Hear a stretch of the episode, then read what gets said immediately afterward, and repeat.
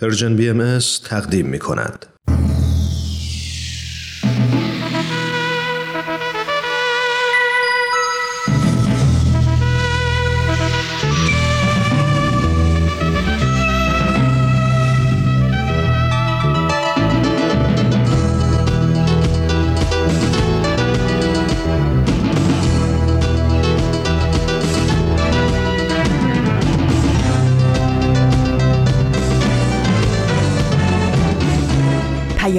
دوست. برنامه ای برای تفاهم و پیوند دلها.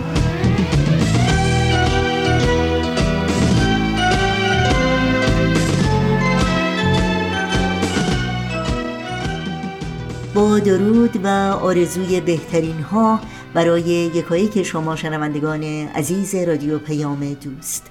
در هر خانه و سرای این دهکده جهانی که با ما همراه هستید امیدواریم سلامت و سرفراز باشید و روز خوب و پر امیدی رو سپری کنید.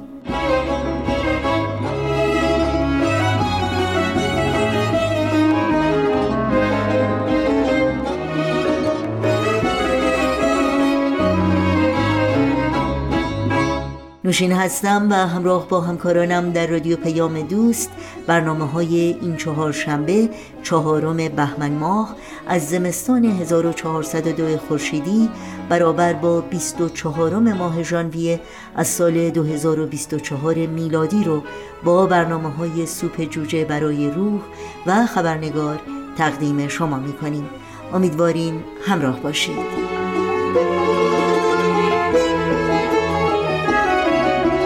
نظرها و پیشنهادها و پرسشهای خودتون رو هم با ما در میون بگذارید و از این راه در تهیه برنامه های دلخواهتون با ما همکاری کنید. برای اطلاعات کامل راه های تماس با ما و اطلاعات برنامه ها سریع به صفحه تارنمای ما persianbahaimedia.org بزنید و اطلاعات مورد نظر خودتون رو جستجو کنید. و اگر هم تا به حال خبرنامه سرویس رسانه فارسی بهایی رو دریافت نکردید email address خودتون رو در قسمت ثبت نام در خبرنامه که در صفحه نخست وبسایت Persian BMS در دسترس شماست وارد بکنید تا اول هر ماه خبرنامه ما رو دریافت کنید و در جریان تازه ترین فعالیت های این رسانه قرار بگیرید.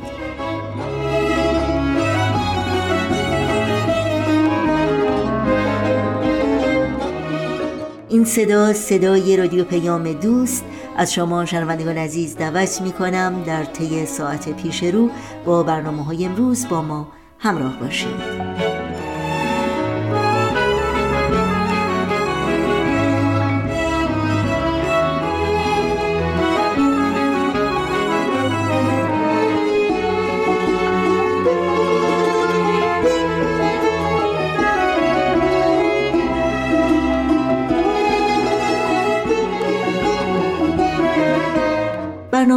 سوپ جوجه برای روح اولین بخش پیام دوست این چهار شنبه ماست که با هم میشنویم.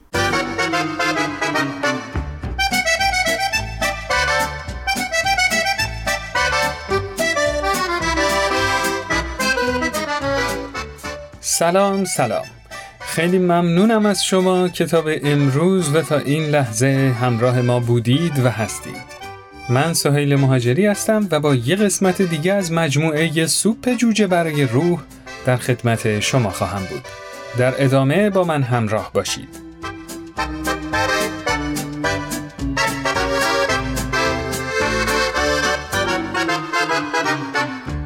از چیزهای کوچک لذت ببرید چون ممکن است روزی به گذشته نگاه کنید و دریابید که چقدر بزرگ بودند.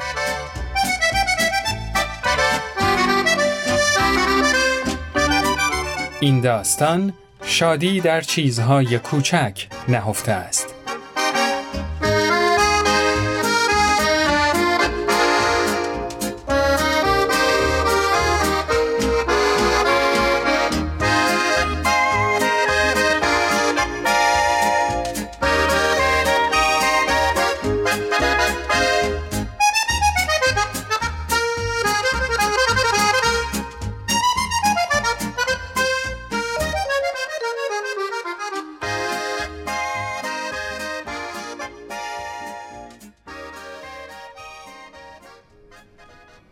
اون روز یکی از اون روزایی بود که دایان یه عالم کار داشت و باید همهشون انجام می‌داد.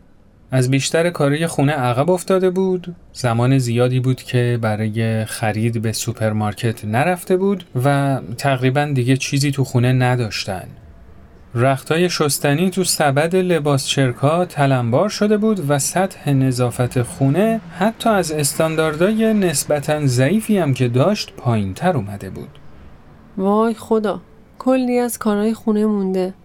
تازه دو تا مقاله هم دارم که باید تمومش کنم. وای فکر کنم تازه چند ساعتی و باید برم پشت کامپیوتر بشینم تا تموم بشه. تازه مدرسه یه هر سه فرزندش هم تعطیل شده بود و اونا از بودن تو خونه خیلی خوشحال بودن و خیلی مشتاقانه و مرتب از مادرشون میپرسیدن که تعطیلاتشون رو قراره چطوری بگذرونن. مامان امروز برنامهمون چیه؟ امروز روز تعطیلیمون آخه. وای عزیزم امروز خیلی کارهای عقب افتاده دارم. فکر نمی کنم اصلا برنامه خاصی داشته باشیم.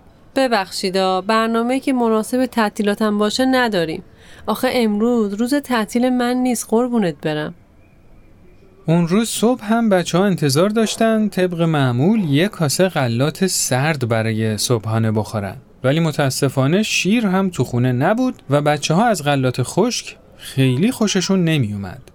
اوزا خیلی خوب نبود چون نون و تخم و مرغ هم نداشتن. پس در این صورت انتخاب زیادی برای صبحانه باقی نمیموند. دایان فریزر رو گشت تا شاید یه بسته کلوچه پیدا کنه. متاسفانه از این شانسا نداشت و چیزی از کلوچه ها هم باقی نمونده بود.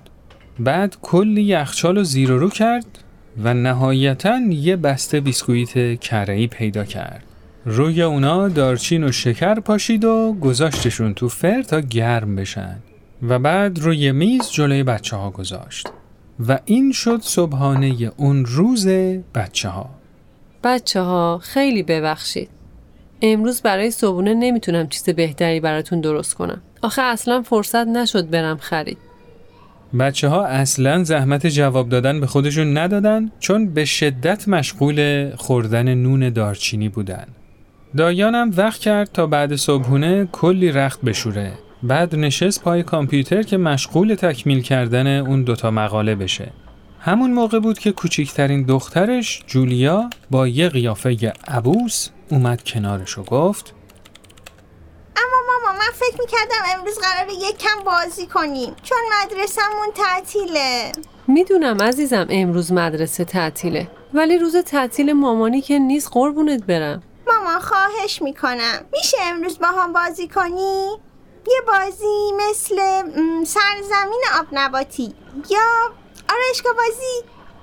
دایان آهی کشید چون واقعا هیچ وقتی برای بازی کردن نداشت. تازه مجبور بود چند تا کار رو با هم تموم کنه. اما همون موقع یه فکری به ذهنش رسید. جولیا عزیزم میشه وقتی من دارم کار می‌کنم آرشگاه بازیم بکنیم؟ وای آره مامان. شما بشین پشت میز کارتو بکن. منم ناخونای پات لاک می‌زنم. خیلی خوبه مرسی. اون روز پسر بزرگ خونه آستین داوطلب شد تا نهار درست کنه. در نتیجه دایان تونست به کارش ادامه بده بچه های کوچیکتر از غذایی که آستین انتخاب کرد سوق زده شدن البته شاید از اون غذاهایی نبود که متخصصای تغذیه توصیه می‌کنن ولی به بچه ها خوش گذشت و دایان هم تونست سر موقع مقاله هاشو تموم کنه. بعد از نهار همگی پای پیاده رفتن به سوپرمارکت محله. آستین سبد خرید و حل می‌داد و بچه های کوچیکم کپونای تبلیغاتی رو جمع می‌کردن. دایان هم هرچی برای خونه لازم داشت خرید.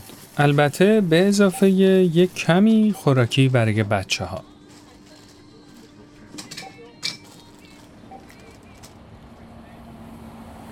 خب بچه ها خرید چطور بود؟ خیلی خوب بود. من که خیلی کیف کردم. بله مامان بهتر از تو نشستم بود. آه خیلی. خب بهتر زود بریم خونه که کلی کار داریم و باید انجام بدیم. وقتی به خونه برگشتن بچه های کوچیک رفتن تا با کوپنایی که از تو فروشگاه جمع کرده بودن به اصطلاح فروشگاه بازی کنن. قوطیای کنسرو و روی پیشخونه آشپزخونه و تنقلات و روی جزیره چیدن و وانمود می‌کردن که دارن دوباره اونا رو می‌خرن. خلاصه مشغول شده بودن. دایان هم باقی مونده وقت رو صرف نظافت خونه کرد، لباسای شسته شده رو تا کرد و یه شامی رو برا کرد. بچه ها هم به بازیشون ادامه دادن تا وقتی که بابای خونه اریک از در وارد شد. اریک یه نگاهی به دایان انداخت. بعد با خنده گفت خب بچه ها این روز تعطیل مهم براتون چطور بود؟ چی کارا کردی؟ خب راستش کار خاصی نکردیم چون من واقعا خیلی کار داشتم خب بابا ناخونای پای مامان دیدی؟ نه چطور؟ اون گذاشت من زیر میز کامپیوترش بشینم و وقتی سرگرم کار کردم بود ناخوناش لاک بزنم خیلی کیف داد خب بله بابا ما امروز یه صبحانه عالی خوردیم مامان تا حالا از اون بسکویت های مخصوص برای بابا درست کردی؟ کدوما؟ وای محشر بود اریک دوباره یه نگاهی کنجکاو به دایان انداخت و دایان تنها کاری که تونست انجام بده این بود که شونه هاشو بالا انداخت. دوتا بچه وسطی جردن و لیه هم از کپنبازی و ناهار مخصوص آستین برای پدرشون تعریف کردند و گفتن که خیلی بهشون خوش گذشته و اون روز روز معرکه ای بوده. در همون لحظه دایان به صورت بچه ها نگاه کرد. اونا از هیجان می درخشیدن. هیجان مربوط به نونای دارچینی تقلبی، ناسالمترین نهار، کوپن‌های بیارزش سوپرمارکت و ناخونای لاک زده مامان. از بچه ها پرسید بچه ها راست راستی روز خوبی داشتیم؟ از اینکه نرفتیم گردش و تفریح ناراحت نیستی؟ آستین شونه هاشو بالا انداخت و گفت اینکه چجوری خوش بگذرونی دست خود آدم مامان دایان در تایید حرفای آستین سر تکون داد. بله، خوشبختی بیشتر به نگرش مربوط میشه تا شرایط. همون لحظه بود که دایان بچه ها رو در آغوش گرفت.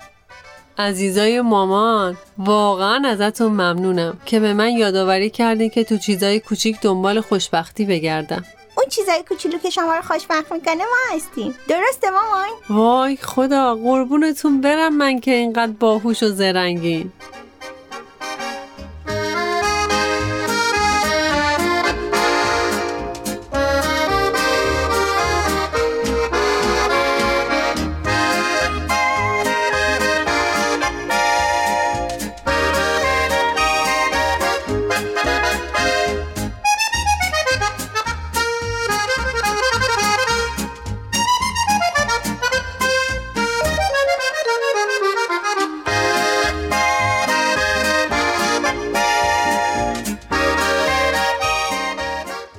دوستای عزیز این قسمت از مجموعه سوپ جوجه برای روح به پایان رسید. مثل همیشه مشتاق شنیدن نظرات شما همراهان عزیز هستیم. شما می‌تونید در تلگرام با ما در ارتباط باشید و نظرات و پیشنهادات خودتون رو برامون بفرستید. و اینکه می‌تونید این مجموعه و تمام برنامه های Persian BMS رو در اپلیکیشن های پادکست خوان، وبسایت، کانال تلگرام و صفحه اینستاگرام Persian BMS ببینید، بشنوید و دنبال کنید. و یادتون نره اگه از هر برنامه خوشتون اومد حتما اونو برای دوستای خودتون ارسال کنید. ضمنا از شما تشکر می‌کنیم که به هر برنامه امتیاز مورد نظرتون رو می‌دید و با ما در تعامل هستید. من سهیل مهاجری هستم و تا یه فرصت دیگه شما رو به خدای بزرگ میسپارم. روز و روزگار خوش.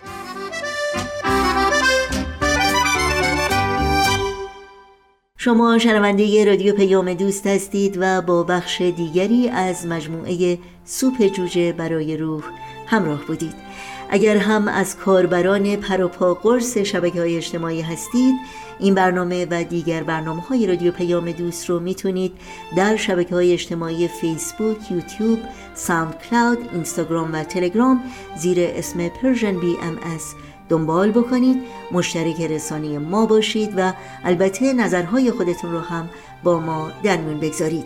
آدرس تماس با ما در کانال تلگرام هست at persianbms underscore contact. در فرصت کوتاهی که تا بخش بعدی برنامه های امروز رادیو پیام دوست داریم با هم به قطعه موسیقی گوش کنیم.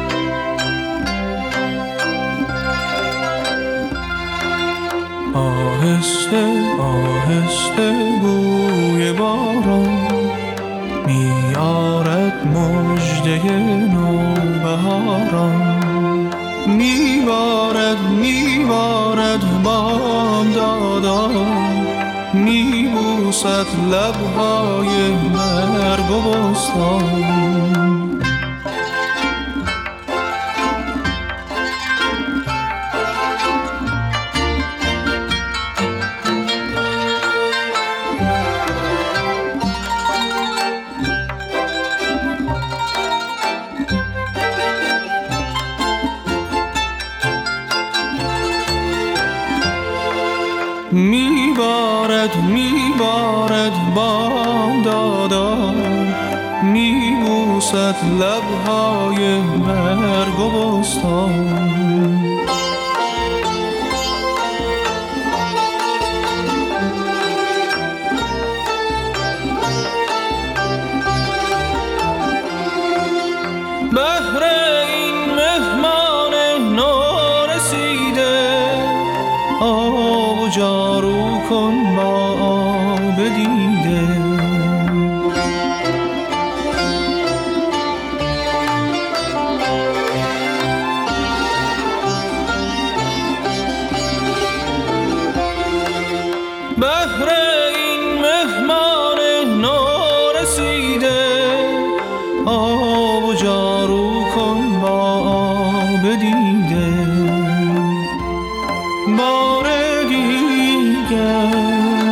رسدم جامعه سبزی زبهار بر کنم.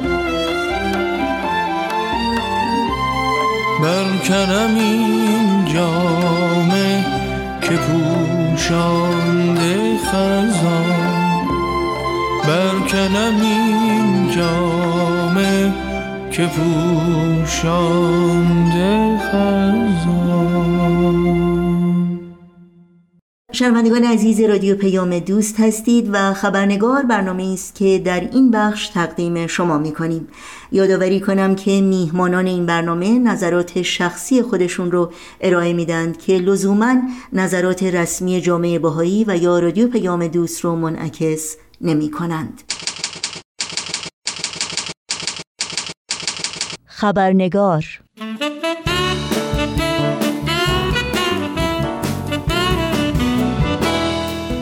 اما تصاویر دهشتبار جنگ در مناطق مختلف جهان که هر روز بود دیگری از این فاجعه انسانی و اجتماعی رو برجسته می کنند به وضوح نشان می دهند که در جهانی که سایه شوم جنگ بخش یا بخشهایی از اون رو در بر گرفته تلاش برای ایجاد جامعه منسجم برابر و پویا که رفاه و آسایش همگان رو تضمین کنه بسیار دشوار و شاید امکان ناپذیر باشه. در فضایی که از خشونت و ویرانی و انسان ستیزی اشباه شده حتی مشارکت در گفتمانهای هدفمند خردگرایانه و صادقانه و آری از تعصب، ترس و تقابل که بتونه افکار انسانها رو به هم نزدیکتر و ایجاد ارتباطی مثبت و سازنده رو در جهت تلاش برای ساختن جهانی بهتر امکان پذیر کنه دور از واقعیت می نماید. شکی نیست که بدون استقرار صلح آینده بشر پایه های تمدن انسانی و دستاوردهای عظیم مادی و حتی بقای او همواره در خطر نابودی است. مفهوم صلح و تعمل در پاره از ابعاد اون موضوع گفتگوی برنامه امروز ماست. نوشین آگاهی هستم. به شما همراهان عزیز خبرنگار صمیمانه خوش آمد میگم و برنامه این چهار شنبه رو تقدیم می‌کنم. در گفتگوی این خبرنگار آقای سهند جاوید پژوهشگر مسائل اجتماعی میهمان ما هستند و به پرسش هایی از جمله تحول مفهوم صلح در بستر تاریخ قدم هایی که بشر بعد از بحران های مخرب جنگ برای ایجاد صلح برداشته و همینطور دیدگاه آین باهایی به صلح و نقش افراد و اخشار جامعه در ایجاد صلح پاسخ می‌گویند. از شما دعوت می کنم همراه باشید.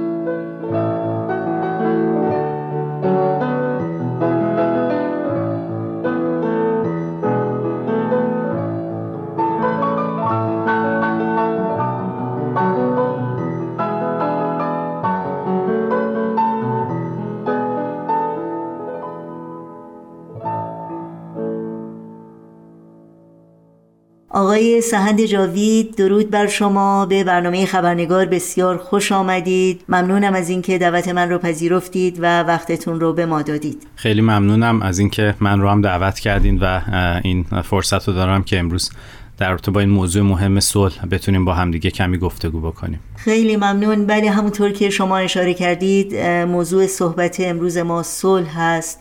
پس اجازه بدید با این سوال آغاز بکنم که اغلب میشنویم صلح تنها پایان جنگ یا پایان درگیری مسلحانه نیست. شما صلح رو چگونه تعریف می کنید و به طور کلی مفهوم صلح چگونه در بستر تاریخ متحول شده جامعیت پیدا کرده و قابل تجسم تر شده باید بگم؟ فکر می‌کنم وقتی در رابطه با مفهوم صلح صحبت می‌کنیم خیلی مهمه که ما تقلیل گرایانه تعریفمون نباشه.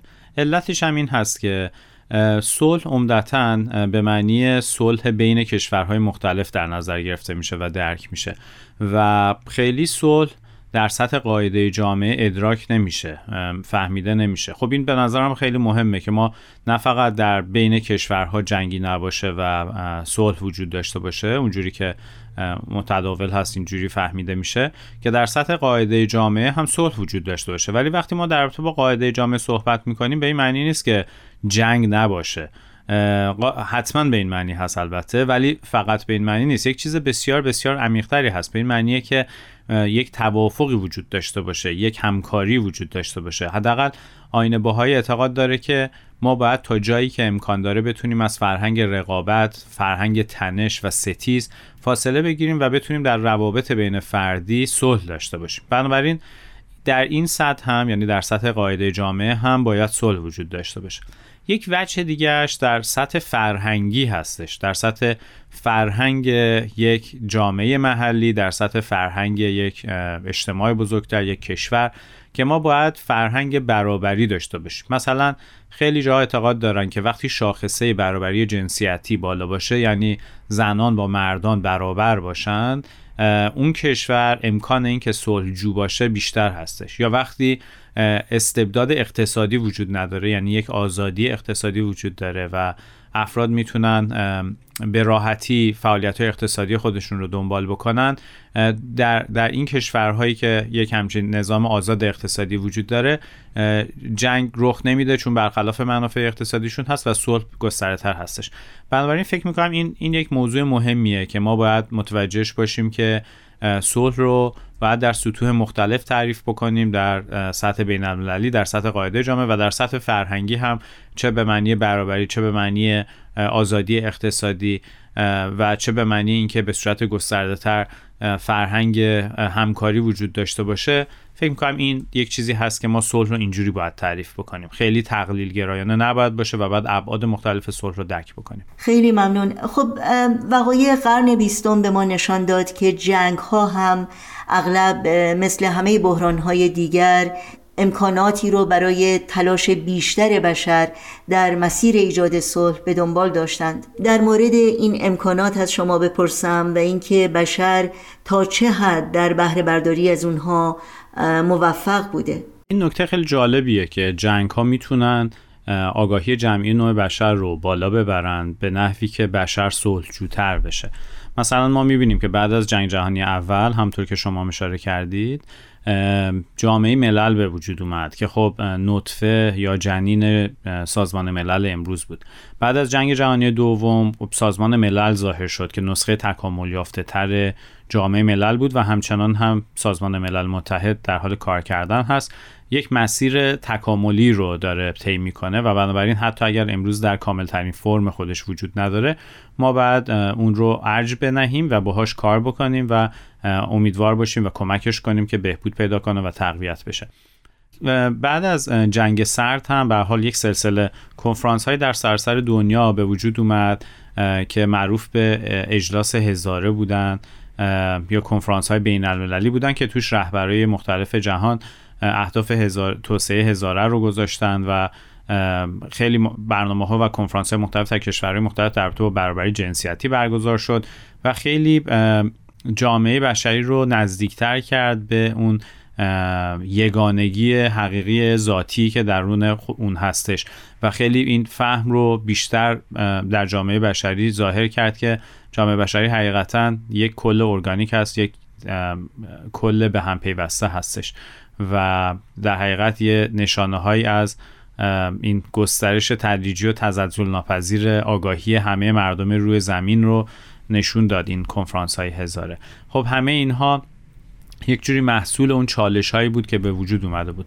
برای من فکر کنم اینجوری خوبه ما بتونیم نگاه بکنیم که خیلی از چالش هایی که به وجود میاد خیلی از جنگ هایی که به وجود میاد یا حتی خیلی از افراطیگری هایی که در کشورها به وجود میاد. مثلا راست افراطی به قدرت می‌رسه. اینها بعد از یه مدتی هرچند همون لحظه خیلی دردناک هست و پیامدهای ناخوشایندش می‌تونه گریبانگیر تعداد زیادی از آدم ها بشه.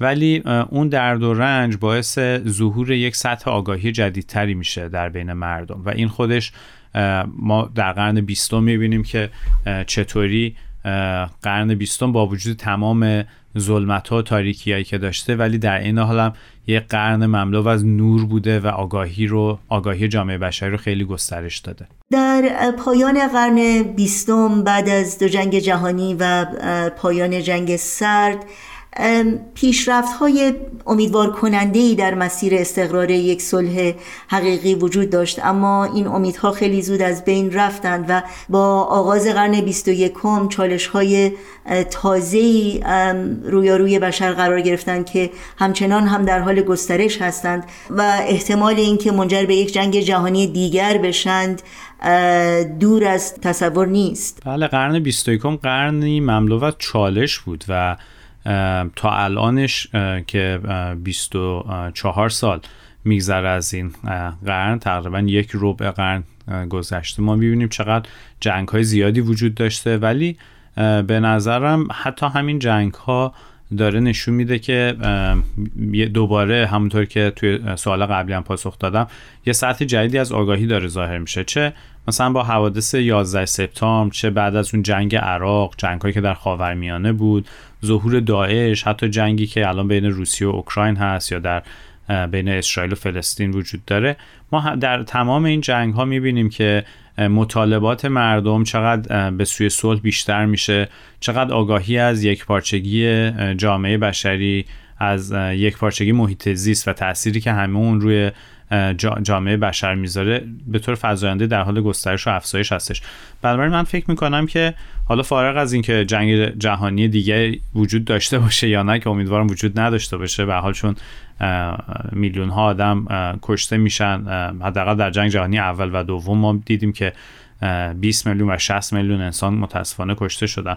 جدا از اثرات مخربی که روی محیط زیست می‌ذاره روی روان انسان ها می‌ذاره تا قرن ها ولی امیدوارم که به حال جامعه بشری با توجه به درس هایی که در گذشته آموخته از جنگ هایی که داشته بتونه یه قدم خیلی بیشتری به سمت صلح بره و بتونه مؤسساتی که داره رو تقویت بکنه و همین مؤسساتی مثل سازمان ملل یا مؤسسات بین المللی دیگه که وجود دارن رو بتونه تقویت بکنه که مؤسسات قدرت اجرایی بیشتری داشته باشن. و همه کشورها توش به صورت برابر حق اظهار نظر داشته باشن و بتونن رأی بدن و در این حال در جهت منافع جمعی جامعه بشری این رأی ها رو بدن نه فقط در راستای منافع ملی خودشون. اونجوری هست که تضمین میشه ما بتونیم صلح رو در سراسر دنیا داشته باشیم و تداومش بدیم. در مورد دیدگاه آین باهایی در مورد صلح اگر ممکنه به طور مختصر برای شنوندگانمون توضیحاتی رو بفرمایید. اینکه دیدگاه جامعه باهایی درباره صلح چی هست؟ خیلی سوال پیچیده ی واقعیتش چون به حال کلیت آین باهایی با تمام تعالیم و آموزه هایی که داره در راستای تأسیس و گسترش صلح بین المللی هستش. یعنی ما از یه طرف می‌بینیم مثلا اصل یگانگی نوع بشر و تمام اقداماتی که جامعه باهایی و سایر افرادی که متحد به بینش حالا هستند برای به عمل در آوردن و به کار بستن یک همچین اصلی دارند انجام میدن. همه اینها در راستای ترویج صلح جهانی هستش. در راستای این هست که روابط بین انسان ها رو درست کنن جوامع محلی ایجاد بکنن که فرهنگ صلح در اونها نهادینه باشه مبتنی بر همکاری باشه و انسان ها به فکر فدا کردن خودشون باشن اتفاقا به جای اینکه بخوان جون بقیه رو بگیرن. و همه انسان ها به فکر رفاه و بهروزی جمعی جمعی باشن به فکر همه انسان های دیگه باشن. و بنابراین این فرهنگ خودخواهی رو سعی می‌کنه برداره. یعنی از یک طرف مثلا این آموزه یگانگی نوع بشر می‌بینیم چقدر اساسیه. اون آموزه برابری جنسیتی که همه انسان ها زن و مرد نداره. همه از هر جنسیتی که باشن با هم برابر هستن. خودش یک قدم بسیار مهمی هست که ترویج این فرهنگ برابری جنسیتی می‌تونه ما رو به صلح نزدیکتر بکنه. یه اصل دیگه در جامعه باهایی وجود داره اصل باحالا فرمودن اصل عدالت اجتماعیه و ما می‌دونیم که اگر ما بخوایم به سمت عدالت اقتصادی بریم اگر بخوایم به سمت این بریم که انسانها جامعه انسانی فقر از اون زدوده بشه و در این حال ثروت افراطی توی اون وجود نداشته باشه ما نیاز داریم به یک ساختارهای جدید جهانی و به طور کلی در یه همچین جامعه هم که به دنبال یه اقتصاد شکوفا هست صلح باید وجود داشته باشه. یعنی جنگ هیچ جایی نداره و هیچ کمکی نمی‌تونه بکنه به اون صلح. همینطور اصول دیگه ای که در آینه باهای وجود داره مثلا رفع تقالید و تعصبات که ما راجع به اون صحبت می‌کنیم. خب این یک اصل خیلی مهمیه چون خیلی از جنگ ها متاسفانه به خاطر تعصبات کور، کورانه ای هست که افراد دارن. صرفا یک چیزی که یک میراث فکری ناگوار و نادرستی بوده که بهشون به ارث رسیده و اونها صرفا یک مثلا رویکرد مخاسم آمیز یا نفرت انگیزی رو نسبت به گروه دیگه یک قوم دیگه یک قبیله دیگه داشتن. خب بعد اینها رو کنار بذاریم و آین باهایی به نظر می‌رسه مخصوصا از طریق فعالیت های جامعه سازی خودش به دنبال گسترش فرهنگی هست که توش هر نوع تعصبی مخصوصا تعصب نژادی و تعصب ملی از بین بره. و در این حال بقیه اصول باهایی مثلا مثل تحری حقیقت جستجوی حقیقت این جستجوی حقیقت دوباره خودش که خیلی مرتبط هست با این ترک تعصبات و ترک تقالید و اون چیزی که میراسی که از گذشته به ما رسیده. همه اینها به نظر می‌رسه قدم هایی هستن در سطح فردی در سطح فرهنگی و در سطح جامعه بزرگتر که کمک می‌کنه ما بتونیم به صلح برسیم. در این حال هست با حالا در آثار خودشون خواهان ایجاد یک ساختارهای بین المللی هستند که بتونه اون ساختارهای بین المللی صلح رو تضمین بکنه. مثلا از رهبران ادیان می‌خوان که بیان و کنار هم بنشینند و اون چیزی که مایه اختلاف بینشون هست رو کنار بذارند و این خب یک اصل خیلی مهمه چون در خیلی از جاهای دنیا متاسفانه این پیروان ادیان هستن که باعث وقوع جنگ میشن. خب و ما می‌بینیم که اصل با حالا چقدر تلاش می‌کنن که این امنیت جمعی رو گسترش بدن از طریق ترویج فرهنگ مشورت برای مثال. از طریق تعریف جدیدی از قدرت که به جای اینکه غلبه و قدرتجویی توی اون نقش مهمی داشته باشه اتفاقا همکاری و فداکاری و اینکه انسان بتونه خدمت بکنه هست که قدرت محسوب میشه و اهمیت پیدا می‌کنه. بنابراین اصول و آموزه های آینه باهایی به طور کلی همشون در راستای تقویت مفهوم صلح هستن در راستای ایجاد صلح بین المللی هستن. همونطور که شما هم اشاره کردید آین بهایی و هدف از تمامی تعالیم اون استقرار صلح جهانی هست. اما اگر تنها به پیام های حضرت بهاءالله بنیانگذار آین بهایی که به ملوک و سلاطین عالم در نیمه دوم قرن 19 میلادی ارسال شد نگاهی بیاندازیم.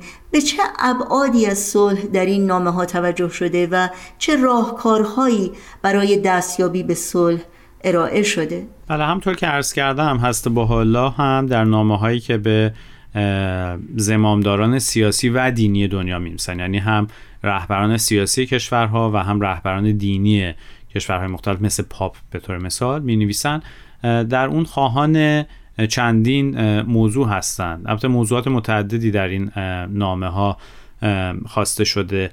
ولی یکیش تاکید بسیاری هست که بر روی عدالت به عنوان یک حقیقت اجتماعی گذاشته میشه و خواهان این هستند که عدالت اصل سازمان دهنده نظام اجتماعی ما باشه. هست بالا نظام مشورتی رو خیلی روش تاکید می‌کنن و دموکراسی سیاسی رو بسیار روش تاکید می‌کنن و خواهان این هستن که هر نوع استبداد دینی و استبداد سیاسی از بین بره و این دموکراسی سیاسی و دموکراسی روحانی بتونه گسترده تر بشه و در دنیا تمکن پیدا بکنه. در این حال هست با حالا لغو بردهداری. یعنی در این حال تمجید مقام انسان رو روش تاکید می‌کنن. اینکه انسان به خاطر داشتن روح عزیز هستش. انسان چون یک موجود روحانی هستش چون روح انسانی درون اون هست دارای کرامت هست دارای عزت هست. و روح جنسیت نداره روح زن و مرد نداره. بنابراین هر انسانی فارغ از اینکه زن باشه مرد باشه فارغ از اینکه چه سنی داشته باشه کودک باشه جوون و نوجوون باشه میان سال باشه یا سال خورده و سال خورده باشه از حقوق انسانی برابره. روح انسانی ملیت نداره. انسان ها فارغ از اینکه در چه کشوری به دنیا میان باید هست بالا می‌فهمن که باید نظام جهانی به سمتی بره که به انسان ها حقوق برابر بده و انسان ها رو به عنوان هدیه یا به عنوان یک امانت جمعی. یک امانتی بتونه مراقبشون باشه و هر کودک جدیدی که به دنیا میاد به منزله یک هدیه جدیدی به جامعه بشری باید از حقوق خاصی برخوردار بشه. بنابراین هسته با حالا در این نامه هایی که به ملوک و سلاطین می این مسائل رو خیلی بهش تاکید می‌کنن و از, از پادشاهان عالم و همینطور از مردم می‌خوان که نه تنها این اصول رو سعی بکنن به کار ببندن و به عمل در بیارن که سعی بکنن جستجوی حقیقت بکنن و ببینن که حقیقت چیه در این روزگار و این حرکت جمعی بشر به سمت حقیقت باعث وحدت و صلح هم میشه. این هم یک جنبه دیگه ای هست که هسته به حالا روش تاکید میفرمایند در یک جمعبندی مختصر از شما در مورد نقش دین در ایجاد صلح بپرسم به خصوص که در طول تاریخ بشر ما می‌دونیم که ادیان علت بسیاری از جنگ ها هم بودند. دین هم نقش خیلی مهمی داره در هم ایجاد صلح و هم در ایجاد جنگ. ما نگاه بکنیم می‌بینیم دین یک رانه قوی یک انگیزه قوی هست برای حرکت برای اقدام. و می‌بینیم در دنیا چقدر دیندارها چقدر دین باورها حاضر هستن فداکاری بکنن فداکاری هایی که حتی جون خودشون رو برای یک امر برتر بدن.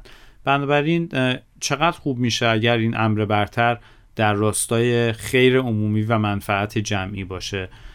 و بنابراین دین می‌تونه یک قوای روحانی در نوع بشر ایجاد بکنه در تک تک انسان ها ایجاد بکنه که انسان ها فداکاری بکنن ولی در راستای خیر جمعی در راستای مسلحت عمومی. در این حال دین می‌تونه مثلا آینه باهایی تلاش می‌کنه که با این نیروهای درونی افراد استعدادهای ذاتی افراد رو شکوفا بکنه و هر فردی اون نقشی که در راستای ایجاد یک جامعه بهتر هست رو بتونه ایفا بکنه و بنابراین افراد رو سعی می‌کنه توانمند بکنه که اونها بتونن اون نقش منحصر به فرد خودشون رو ایفا بکنن. بنابراین یک نقش دیگه دین این توانمندسازیه. اینه که بتونه یک چشمانداز و منظره رو پیش, پیش روی جامعه بشری نشون بده و ایجاد بکنه که بتونه جامعه انسانی به سمت یک هدف متعالی تر بره یک روش دیگرش اینه که انسانها رو می‌تونه متحد بکنه. و از این جهت در پیرامون یک ایده های بزرگ پیرامون یک امور قابل توافق جمعی انسانها رو می‌تونه به همدیگه نزدیک بکنه و از این طریق این امکان رو ایجاد می‌کنه که انسان ها بتونن با همدیگه به صلح برسن. و در این حال خود دین هم درسته. می‌تونه باعث جنگ هم بشه باعث نفرت و کینه هم می‌تونه بشه.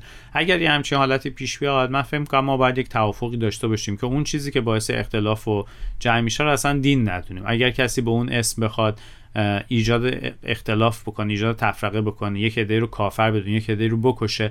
ما بدونیم که اون یک ایدئولوژی مخربی هست که در راستای خیر جمعی و منفعت عمومی و مسلحت عمومی نیستش.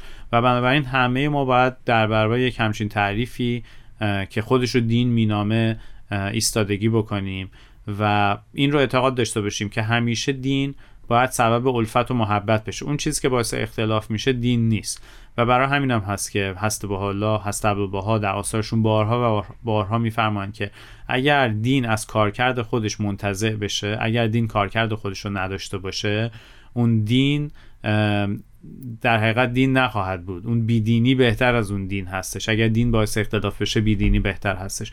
بنابراین فکر می‌کنم این یه نکته خیلی مهمیه که در آثار بهایی وجود داره و ما باید بدونیم که نقش و کارکرد دین یک همچین چیزی هست.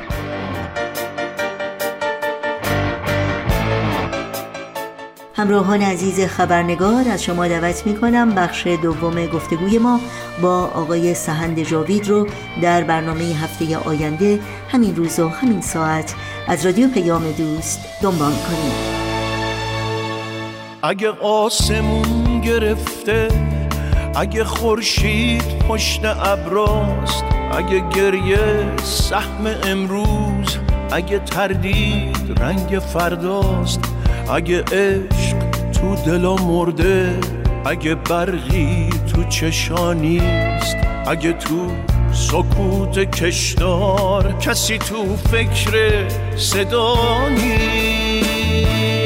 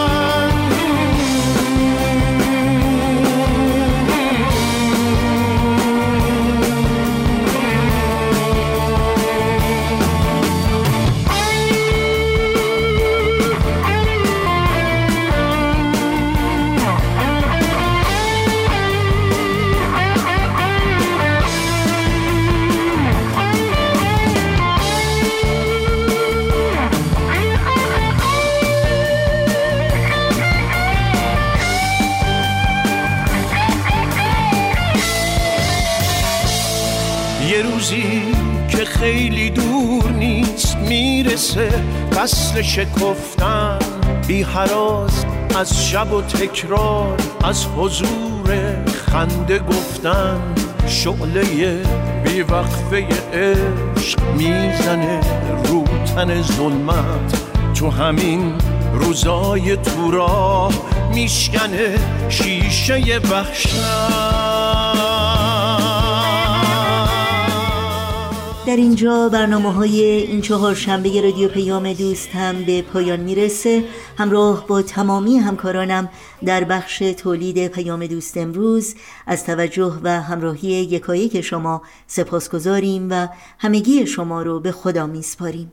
تا روزی دیگر و برنامه دیگر پاینده و پیروز باشید.